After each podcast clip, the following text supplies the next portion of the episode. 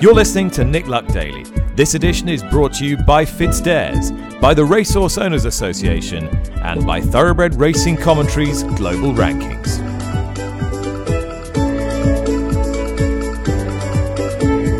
Hi there, welcome to the show. It is Thursday, the 13th of July, coming to you today from the beautiful July course here in Newmarket, the first day of Newmarket's July Festival. At the moment, the uh, skies are a little mottled, but it is pleasantly warm and dry, and not significant rain in the forecast. And there wasn't much overnight either. So I think we will be starting on quickish ground with about eight millimetres of rain applied in the last 24 hours. And during July week, it's not just about the racing on this course, it's about what is taking place all around the town. And we'll be heading to the sales a little bit later on to catch up with the man who outbid two Australians for an exciting three year old yesterday, a horse who could yet be bound for Triumph Hurdle and Melbourne. Melbourne Cup glory if everything goes to plan. And guess where the horse is going? Yes, you've guessed it, to Willie Mullins, talking to Harold Kirk, the man who paid uh, for that horse yesterday.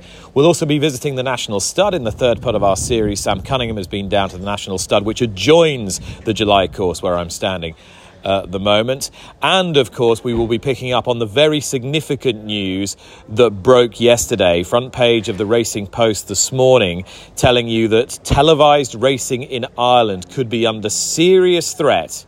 Direct to home televised racing could be under serious threat if the government follows through with its plans to ban daytime advertising on gambling. Comment on that later in the programme from Paul Hensey, the chief executive of this Association of Irish Racecourses. But first of all, the July Cup. And given that Little Big Bear, last year's champion two year old and runner up in the Commonwealth Cup, has been declared to run in the race and therefore will be ridden by Aidan O'Brien stable jockey Ryan Moore, that leaves a ride free on Shaquille, the brilliant winner of the Commonwealth Cup. Oisin Murphy can't ride, he's banned. James Doyle can't ride, he's down at Ascot. Ryan Moore was on standby, he's on Little Big Bear. So the ride has now gone to one of the men of the moment, dual Royal Ascot winning rider, Rossa Ryan. The owner of Shaquille is Martin Hughes. I began by asking him why Rossa had picked up the spare ride. Uh, yeah, Rossa has uh, ridden for me before very well.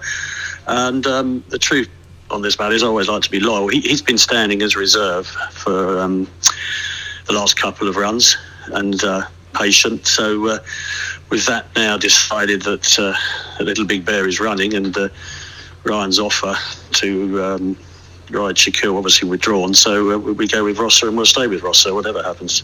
And moving on from, from this, given that you know Oisin Murphy has commitments and James Doyle has commitments with Godolphin, are you are you looking for a, a you know a solid commitment from from one jockey now? Do you think?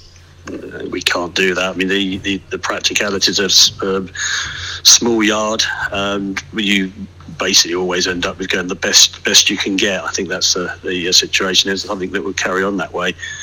And we know is if, if I'm lucky enough to have a horse that uh, can win at Group One level regularly, then uh, we're obviously going to be faced with the problems with uh, with Doyle and Moore and and even even Oisin.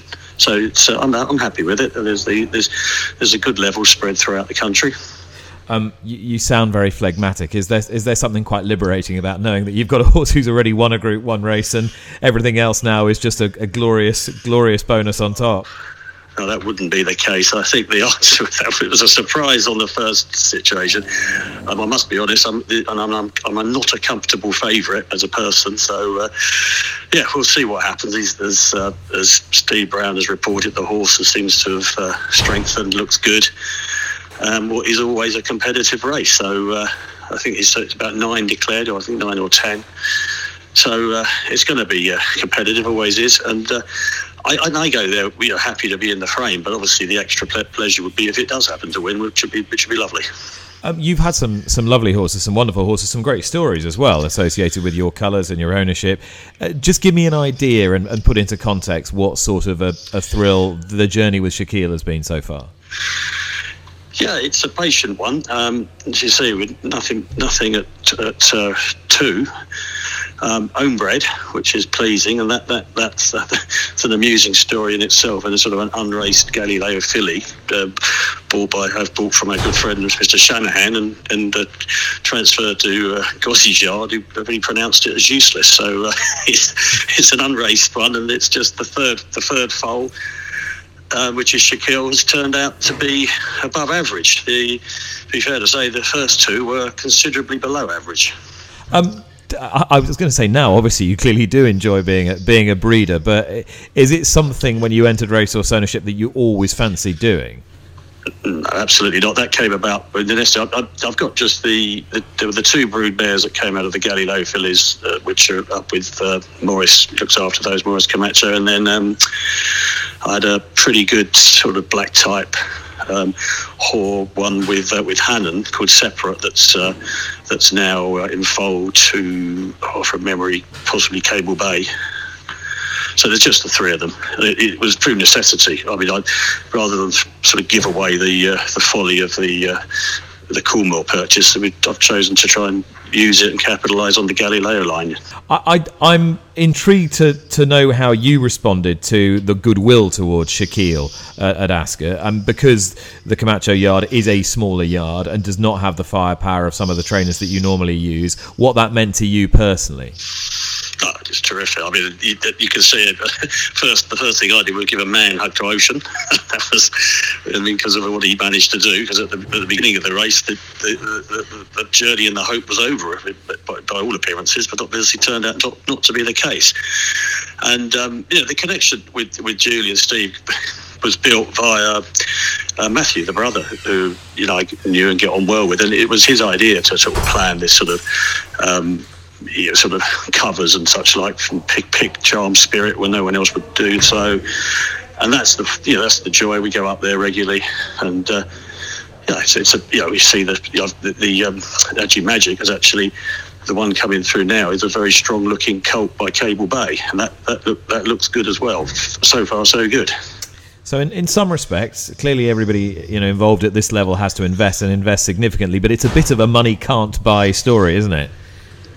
You couldn't you can't make it up and that's the point. Money can't buy it and that's the uh, you know, it's, it's, expensive as everybody knows who's probably listening to your, to your, podcast it's an expensive sport to be involved with. So when one comes up with some luck as we have done there that uh, helps that helps a lot. Uh, Martin I know you've got other runners over the over the weekend. Are you are you expecting a glut of winners? Not really. I mean I'm, I'm surprised that the uh, the uh, six furlong at Newmarket today they're making dark 30 such an outsider. I, I, I don't see that that way. I think it's a seven furlong horse in a six furlong handicap, and Sean rides it to the four, which would suggest that, it, you know, I think it should be involved. Um, you know, let's see. But that's that's I'm surprised that it's been priced as high as 30s, and um, you know, with rating, I, you, you, when you're in a maiden, you don't know what you're going to go against. So we'll just wait and see on that. So actually a quiet weekend. Um, and then we've got a nice one going up at Chester, I think. And yeah, Winter Crown's going to run again. So it's uh, no, it's uh, it's, it's the yeah, it's, it's, sort of the key the key yards for me are uh, Hannon and Camacho, who have. Uh, the most of these uh, runners. Well, and to be, fair, to be fair to, to Richard, he's delivered a good win rate as well. And obviously, Julie's had a great win rate, but Richard's done a good win rate as well. Well, you might be turning the volume up by Saturday afternoon. I wish you all the best with, with Shaquille Martin. Thanks so much for talking to me. It's a pleasure. All right, that was owner Martin Hughes explaining the decision to use Rossa Ryan on Shaquille, who will be a popular winner, Lee, of the July Cup, for which a small field of nine have been declared, including to a lot of people's surprise, a little Big Bear, but minus Lezoo and and meditate. So I don't think Ralph Beckett has had his way as regards running two in the race.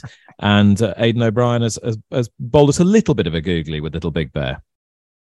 Yes, he has. He has. I mean, I, I was expecting to see uh, the name of Ryan next to Shaquille, but I was expecting to see the name of Ryan Moore next to Shaquille, if I'm honest, Nick, because I wasn't expecting Little Big Bear to be in the race. Aidan had said earlier in the week it was probably 50 50 that there had been issues with the horse, and he was concerned about bringing the horse to the race when the horse perhaps wouldn't be at his very peak. Now, I don't imagine that Aidan or the Coolmore owners would be running the horse in a race like the July Cup if they didn't believe he could produce a top notch performance because he is clearly a valuable asset to Coolmore in the long term as a stallion. And every high profile defeat, presumably, impacts on his value. So I think we can expect him, hopefully, to run his race in what is a an unusually small field for the July Cup. Um, I would be more enthusiastic, Nick, than Jane was on the pod yesterday about the race. I enjoyed well, your banter. To, it'd hard to be, be hard to be less enthusiastic, wouldn't it? Uh, I, enjoy, I enjoyed your banter on that one. Having said that, Nick, I would be lying if I said that I'll be driving to Newmarket on Saturday thinking that we're about to see a vintage running of the July Cup. I think what you can say, if you're being positive, is that all the, the majority of the winners of the right races are in the July Cup. It's just that they don't appear to be vintage winners of those races. Um, I think there'll be a lot of hope that either Shaquille or Little Big Bear win um, because they are the horses with the brightest futures one would imagine. Shaquille clearly has the best story. I guess you could say that Azure Blue, as a progressive four year old filly, also has the potential to be a lot better than we've seen before. So, not a certainly not a vintage July Cup on paper, um, but a very interesting race nonetheless. For sure. Um, and one that we'll be able to see uh, anywhere we like, really, on ITV or, or Racing TV.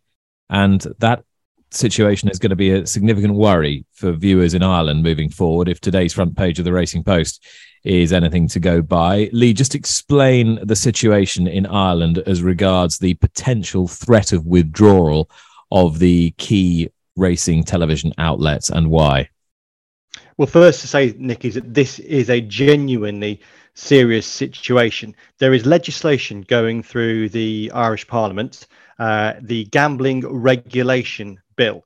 Now, we already clearly knew that this was going um, through Parliament, and we knew that one of the um, key things in this legislation for horse racing was that there would be a new um, gambling advertising ban that would be in effect from 5:30 a.m to 9 p.m. every day. Now, clearly, that would impact horse racing hugely. Um, the expectation, I think, was that by this stage in its passage through Parliament, it would have been made clear through some sort of amendment to the legislation that there would be exemptions, and exemptions in particular for those channels that broadcast horse racing. That has not happened to this point. And as a result of that, both the uh, the leaders of Sky Sports Racing and Racing TV were have spoken. They spoke yesterday, and they have both made clear that if this legislation is not amended, it threatens the very future of their coverage of horse racing in Ireland. And that may well be the most potent argument to be put forward to the to the Irish Parliament. I've been speaking to Paul Hensey, who's now the chief executive of the Association of Irish Racecourses, and I've asked him what is the concerted message from Irish racing to uh, parliamentarians in order to uh, make sure that this legislation does not stretch to uh, gambling advertising within horse racing programs. This is what he had to say. Well, it's something I know that there has been quite a bit of interaction with with politicians, and, and there have been uh, submissions and, and lobbying um, to to the committee that, that's responsible for the the um, gambling bill. Um, you know, to, to, to, put our case across, I think you know what what we're saying is that essentially the racing channels are behind a paywall. Certainly, racing TV is in that, that you have to subscribe to to, to, to get it here. Uh, Sky Sports, eh, where it, it is available on, on a standard Sky package. But again, you know, there, there, there may be ways to. Um, you know, to, to, just to limit how that can, can be viewed, you know, albeit by pin numbers or whatever else. So they're the sort of things that, that we're talking about. Basically, what we're saying is, look, if people go into to, to watch a racing channel that you know they've made the decision to watch racing, which you know inevitably does come with gambling. You get betting shows before a race and after a race and what have you. So you know I, I don't really see the objective of um, of putting in a ban on, on bookmaker advertising. Um, you know, and all of the research is, is, is pointing that they're not the mm. triggers that, you know, um, that, that cause problem gambling. Uh, we've been looking at how other jurisdictions have worked on this, and, and um, there has recently been uh, something similar introduced in, in Australia. And in Australia, they're they're um, they're they've ring fenced the uh, the racing channels, and you know, with the on the understanding that people that go in there are going in there to, to, to look at racing and and, and are, are um, you know accepted that that there, that there is betting on that. So um, they're the things that we're trying to, to say to government. The other thing you know we're trying to say to government as well is that you know we don't want to um, to, to see all this you know pushed underground. You know, you, you look at other jurisdictions around the world. You know, um, you know where, where betting has has gone to, to black markets and you know advertising has gone to black markets and you know at the end yeah. of the day the government doesn't get any revenue if that sort of thing starts to happen. Um, you know, I know Hong Kong have, have had an issue with with um, betting being channeled to Macau and places like that, and, and you know black markets, and you know they're they're things that that um, that were we think you know would be likely to happen. So, you know, if if we found difficulty, you um, know, showing those channels in Ireland. Um, Paul, there's, there's another question that intrigued me, which is that you you can quite easily access ITV, for example, in in Ireland, and commercial British-based channels. Um, what what happens then? I mean, uh, how how do how do non-Irish based transmitters start um, start screening their own advertisement breaks. I, am not. I'm not really quite quite sure how that how that works in practicality. Uh, well, look, it, it, that'll be above my pay grade as well, Nick. But um, I do I do take your point, and I think that's the that's the contradiction here. That you know, with you know, with internet, with you know, overseas channels, um, you know, ITV, what, what have you, um, you know, people can access um, all of these things in different ways. If, if, if, they want to see racing and they want to bet in racing and they're interested in racing, they, you know they can access them. So I, I you know I don't really think um, putting a blanket ban, um, you know, you know, through the day on on um, on the racing channels is really going to achieve anything. Here's a here's a more philosophical question, Paul. Is it is it possible that that our house is built on sand slightly. I, mean, this isn't an anti bookmaker view particularly, but if all of our television coverage, both in Britain and Ireland, both terrestrial and digital, is is predicated on advertising revenue from bookmakers, are we not always in danger of a government of whatever persuasion in whatever country saying, "No, I don't like that," and then suddenly the whole business model is destabilized. Have we, as a sport in both countries, got to think beyond this as the quickest win, as the low hanging fruit, as just the easiest way of financing our television output? And as I say, I'm not coming at this from a, an anti bookmaker standpoint, simply as a sustainable business standpoint. Yeah, well, I think from from a you know I, I, do take your point, and I think from a from a bookmaker's point of view, obviously it's it's a very um, attractive medium to, to, to, advertise on. Mm. Um, but you know there is the, there is the, it is the, the low hanging fruit, and it is easy it is easy money for, for the racing channels. But um, you know, the, and the, the, but there are other advertisements on the racing channels as well, and um, not just just bookmakers. And you know, but I do think you know that that, that it is. Um, you know, it, it is uh, the the right environment for, for, for bookmakers to advertise on, and, and it, it, makes sense for the racing channels as well. Um, but you know, I do take a point that that that um, you know we are vulnerable in that regard.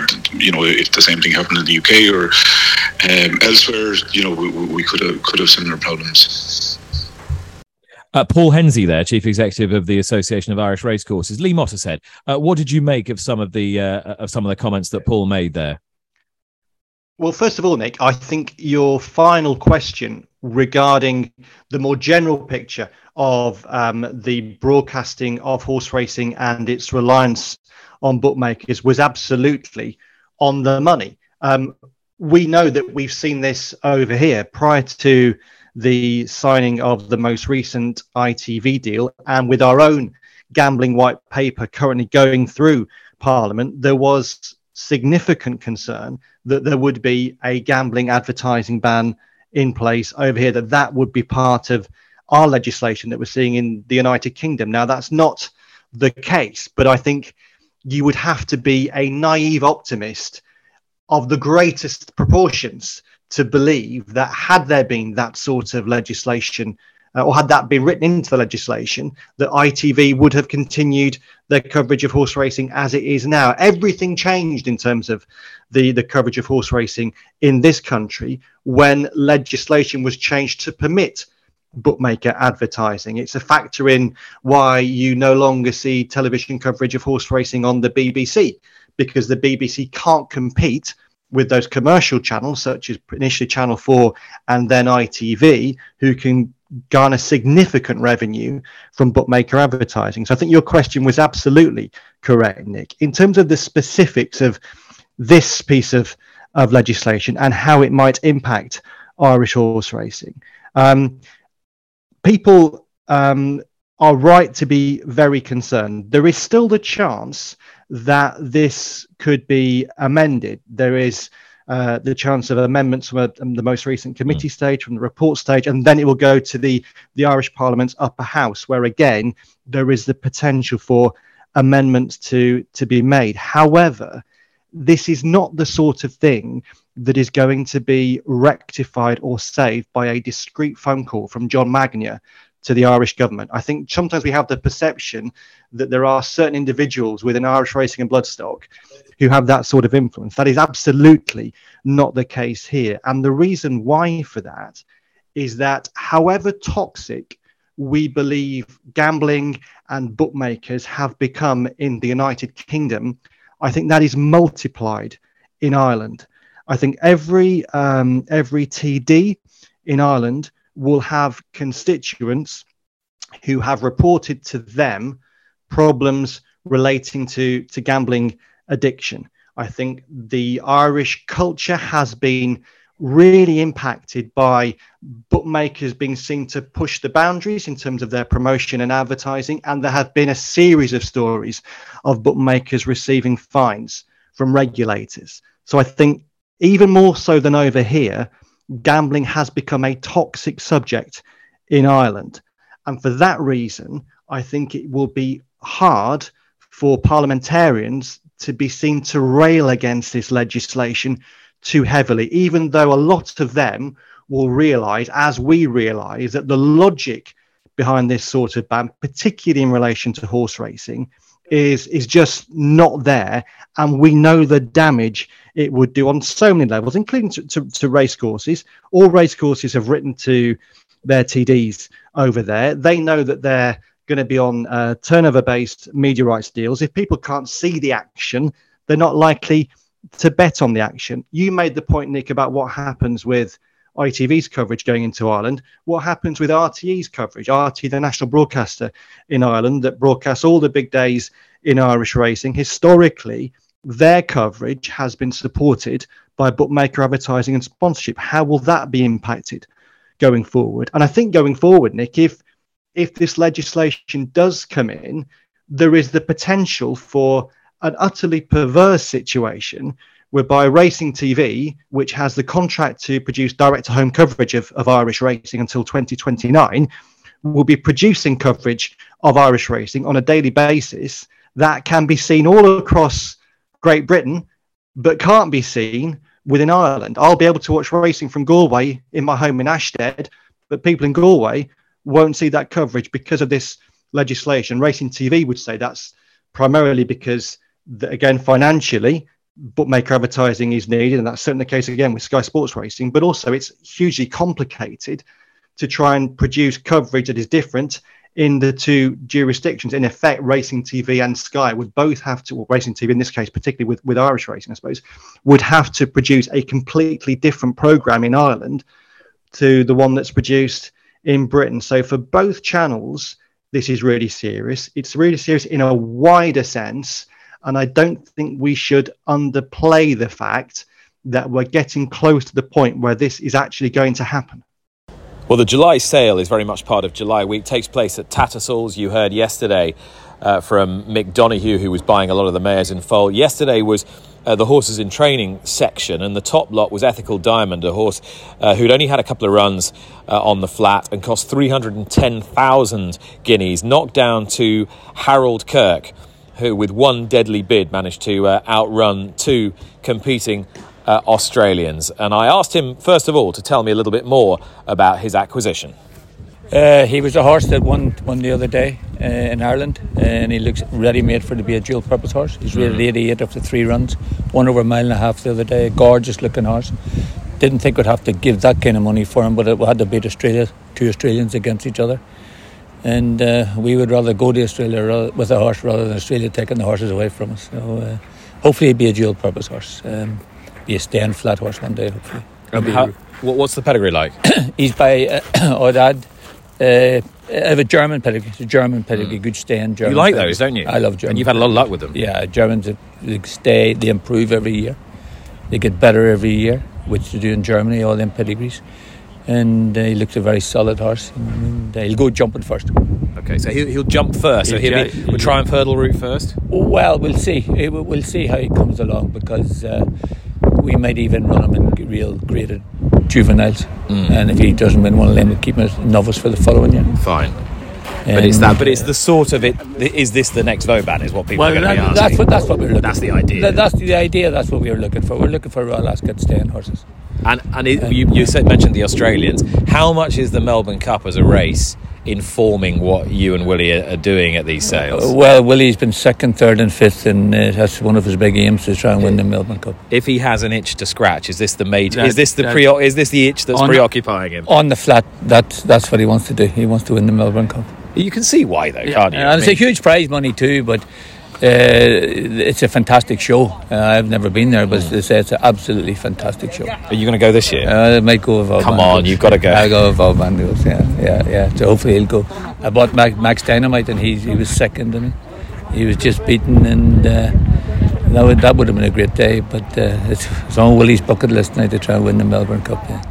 So you've given what three what three twenty three twenty for this horse today. Now I didn't think he'd make that kind of money. I thought he'd make north of two hundred. Mm. But Australia, where I only bid once, and it was the winning bid. But uh, but it was Australia against Australia that made the price of the horse. Okay, now you've done it. Now you've got the horse. Yeah. So you've got two Australians there going at it, hammer yeah. and tongs, and you believe you've got two genuine Australian bidders. Two genuine Australian. Yeah, right. So you're thinking, okay, this is going and going and going when how do you how do you judge when to put your killer bid in?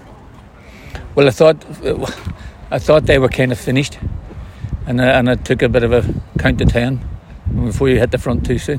What, what, so what, what made you think that though? I, I, just thought they were finished, and uh, I, I, wanted to bid last, and I just lucky enough the last bid was uh, you know you can't see on people's minds, but it, uh, lucky enough it came our way. So I hope he's very lucky. So is it main? Is it a bit of instinct involved? A little bit. It's the same as riding. Same as riding. Ruby Walsh always said there's only one winning post. Okay. So, and uh, this time it worked out. That must that must feel quite good, mustn't it? When, when you just wow. do the one when you just do the one bid and the hammer comes down. It's only good if the horse turns out good.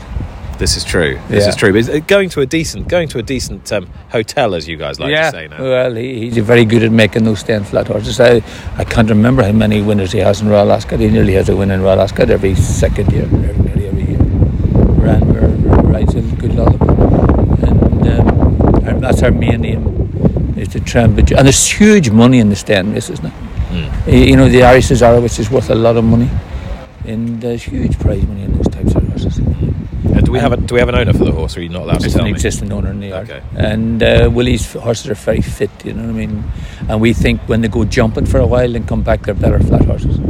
They're given that time to mature. They get strong mentally, and uh, we think they're better flat horses, no stand.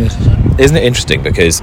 Back in the day, there used to be a theory, didn't there? You know that if you sent a good flat horse jumping, you would blunt them in some way, or that they weren't. You know, you you take a bit of pace out of them. That we certainly doesn't look the case with a horse like Vauban. We think it makes him stronger. Mm. And we honestly think it makes him stronger, mentally and physically, uh, and fitter. You can give them more work. You know what I mean? And Willie's very, very good at that. He's brilliant at that. You know what I mean? He's uh, He was just beat a short head in the Ascot Gold Cup with Simino. Mm.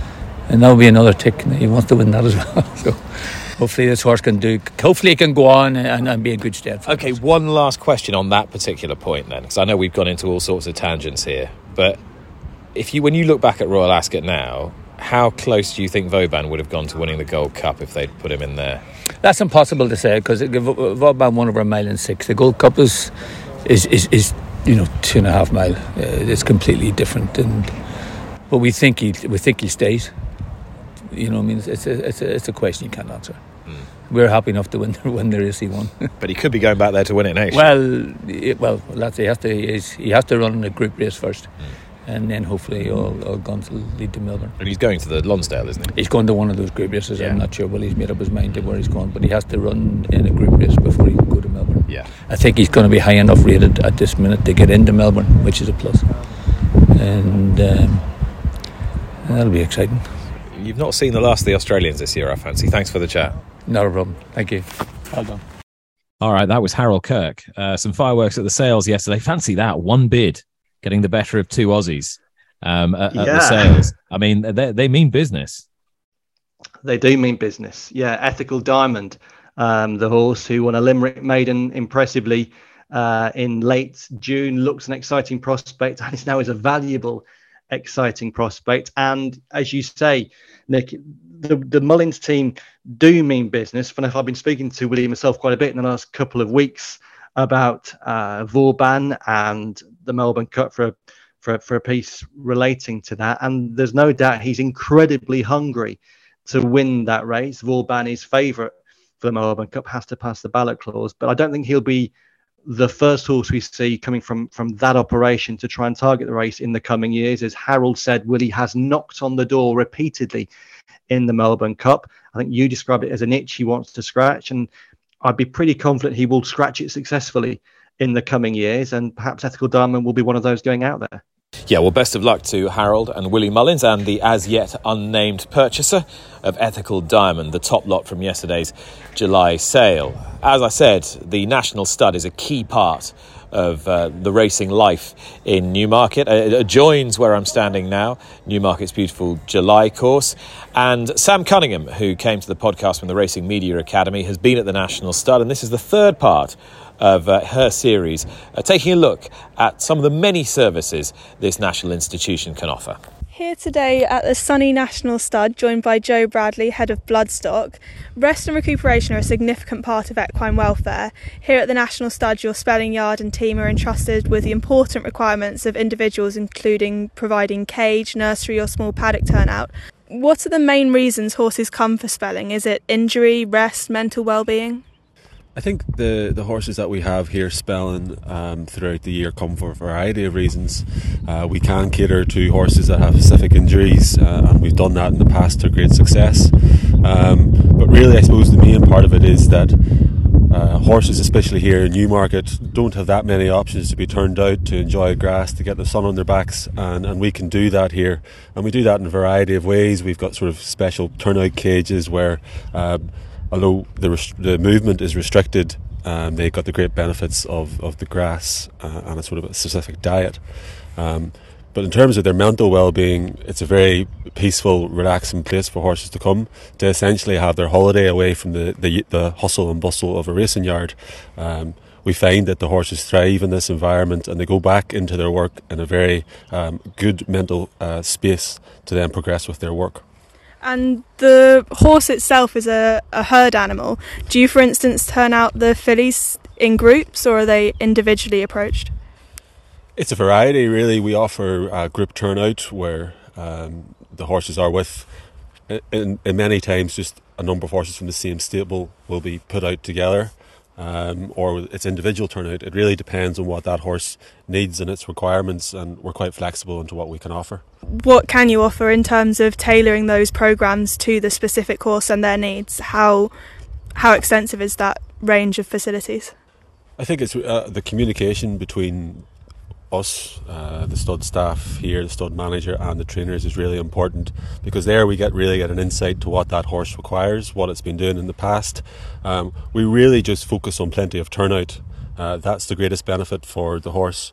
uh, and that's what we focus on. But we of course get horses with injuries that we sort of um, we work with the vets and farriers that are that are used by that stable to um, to get the best outcome. Um, but really, it is that turnout, um, that great grass that we have here at the National Stud. And who's using the spelling facilities here? Uh, we have a broad range of, of clients that, that use the spelling facilities Roger Varian, George Boughey, uh, Conrad Allen, Gay Kelleway. Um, so, a variety of really top trainers in Newmarket see the benefits of having their horses uh, here at the National Stud to enjoy the turnout. Um, I suppose the spelling as well ties into some, it ties into all areas of the business where horses of you know all ages, be it yearlings or mares that need really specific um, turnout requirements or diet, and, and, we sort of incorporate that into the spelling facilities as well. Uh, it's an area that we're really looking to expand. We can see the benefits from it. Uh, it's a very enjoyable, rewarding process because uh, the rewards in, the, in the stud side of things it, it can be a more long term. You have to wait three or four years before you actually see your produce running um, whereas with the spelling, we become involved in that process, uh, and it's very satisfying then to see horses go out in the next sort of two to three months that you've had on the stud and that you that have been spelling here to then go on and win on, on the track. We're talking about horses in different stages of their racing career. Do you have horses uh, that are from a young age all the way through in the spelling facilities? Yeah, it's a variety. Like we'll have horses, uh, yearlings that sort of need sort of a bit of restricted turnout. We'll have horses coming back from the breeze up that sort of want a, uh, a bit of time to sort of let down after what is a sort of intense few months. Uh, race horses, uh, both codes, national hunt, flat of all ages. Um, mares, geldings, colts. It's it's really everything. Uh, it's such a simple routine, but there's such great benefits that um, you can have across all, all age groups. Well, always lovely to be here at the July Festival. A, a unique atmosphere, beautiful um, place to, to be and to, to spend an afternoon. And the racecourse always looking to develop and expand and offer new customer experiences. And this year sees the opening of the Rose Terrace today, soft launch today. Damian Adams is with me, the executive chef who you've heard from before on the podcast. Uh, and Damian, in a moment, I'll be uh, I'll be sampling some of your your extremely um, attractive produce. Just tell us tell us a little bit about the opening first of all. Um, so, so yeah, so we're very excited about the opening, um, yeah, and, and, and, the food um, to go with it, just to pair with the, the wines, um, yeah, just a, just a great experience. So this is really it looks more of a more of a wine bar experience than a than a full blown restaurant experience. Yeah, totally. Yeah, so the, the menu has been developed so it's quite a slow grazing experience that goes throughout the day. You start with your breads, nuts, olives, and you go into either a, a charcuterie um, and smoked meats, or you can go for the seafood platter with whole crab, or local uh, Cromer crab, um, smoked mackerel, prawns. Both come with a, a, selection of salads. So yeah, it's, it's it's a good portion, but it's a good grazing portion to go really well with the wines throughout the day. Funnily, funnily enough, I mean it'll surprise everyone who regularly listens to this podcast, but lo and behold, there's Neil Phillips, the wine tipster. Fancy that? Well, there's morning, there's food Nick. available. There's there's wine to be opened. How are you, Neil? I'm great, thanks, Nick. I really like it here. I came out the other week. We just did a few covers in here, and you've got a fantastic view of the July course as well from here. We're on the on the second floor here. We've also got downstairs as well, just to mention one. Nick just having a great time going to that seafood platter. Mm. We we've also got the champagne bar downstairs as well. So that's a walk-in. This is a pre-book, and we're doing really well with the pre-bookings. And it's going to be a very very popular feature. And Lady Cecil is here today to officially open the Rose Terrace Experience at 12:45. So it's going to be great. How are you doing? Nice. I'm tasting a bit of the, the crab. The Cromer crab is delicious. Um, a few prawns, potato salad with a sort of dill dressing. Very nice. What have you got for me? Well, I've got you some Wynns Chardonnay from Australia, Southeast Australia, and before that, we've got some bubbles from Nyetimber. So, you, know, you know where I was last weekend? Go for it. I was in Epernay learning all about champagne. Well, come on, tell us what's going on. Now I, now I know a bit more than I now that I know a bit more than I did. I bet you loved it, didn't you?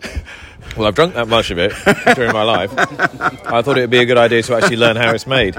So yeah, there's nothing you can't tell me about riddling and disgorging. Well, you've got it all now. Mm. Nick Luck, champagne expert here. Yeah, it was, it was great. Yeah, no, uh, did, the, did the whole Veuve Clicquot tour. It was brilliant fun. Oh, fantastic. Down in the cellars there, loved it. Yeah. The great thing is they give you all this champagne to taste down in the cellars, and then they take you to the gift shop.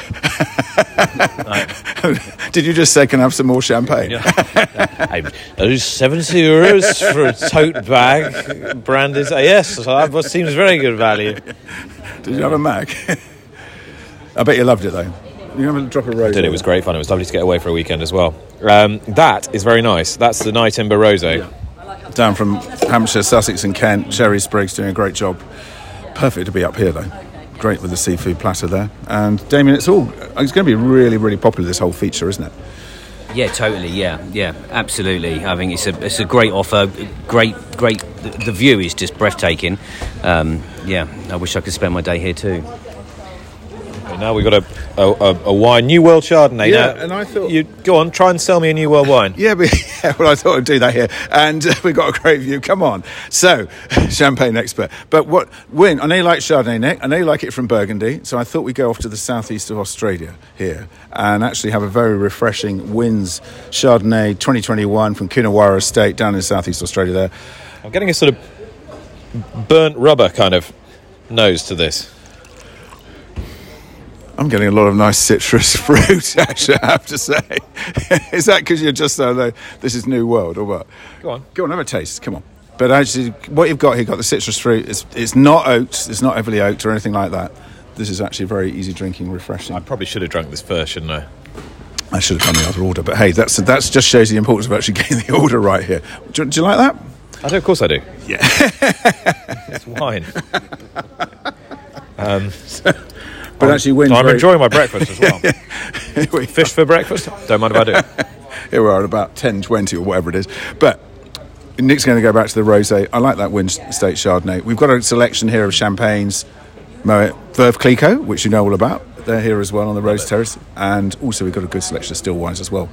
Seafood platter, glass of rosé on the Rose Terrace. Don't mind if I do.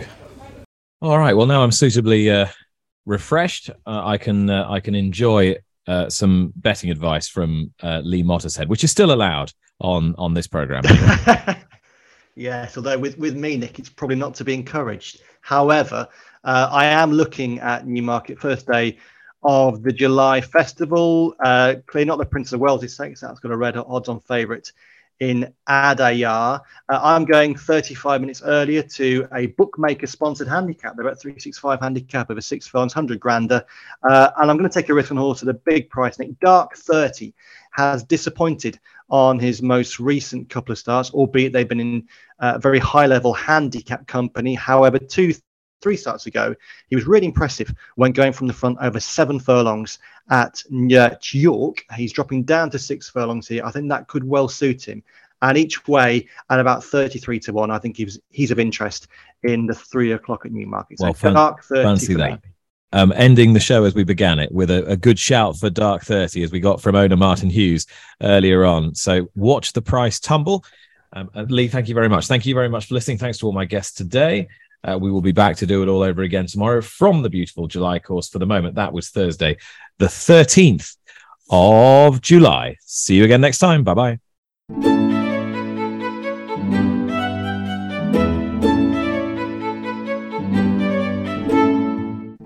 You've been listening to Nick Luck Daily, brought to you in association with FitzDares, the Racehorse Owners Association, and Thoroughbred Racing Commentary.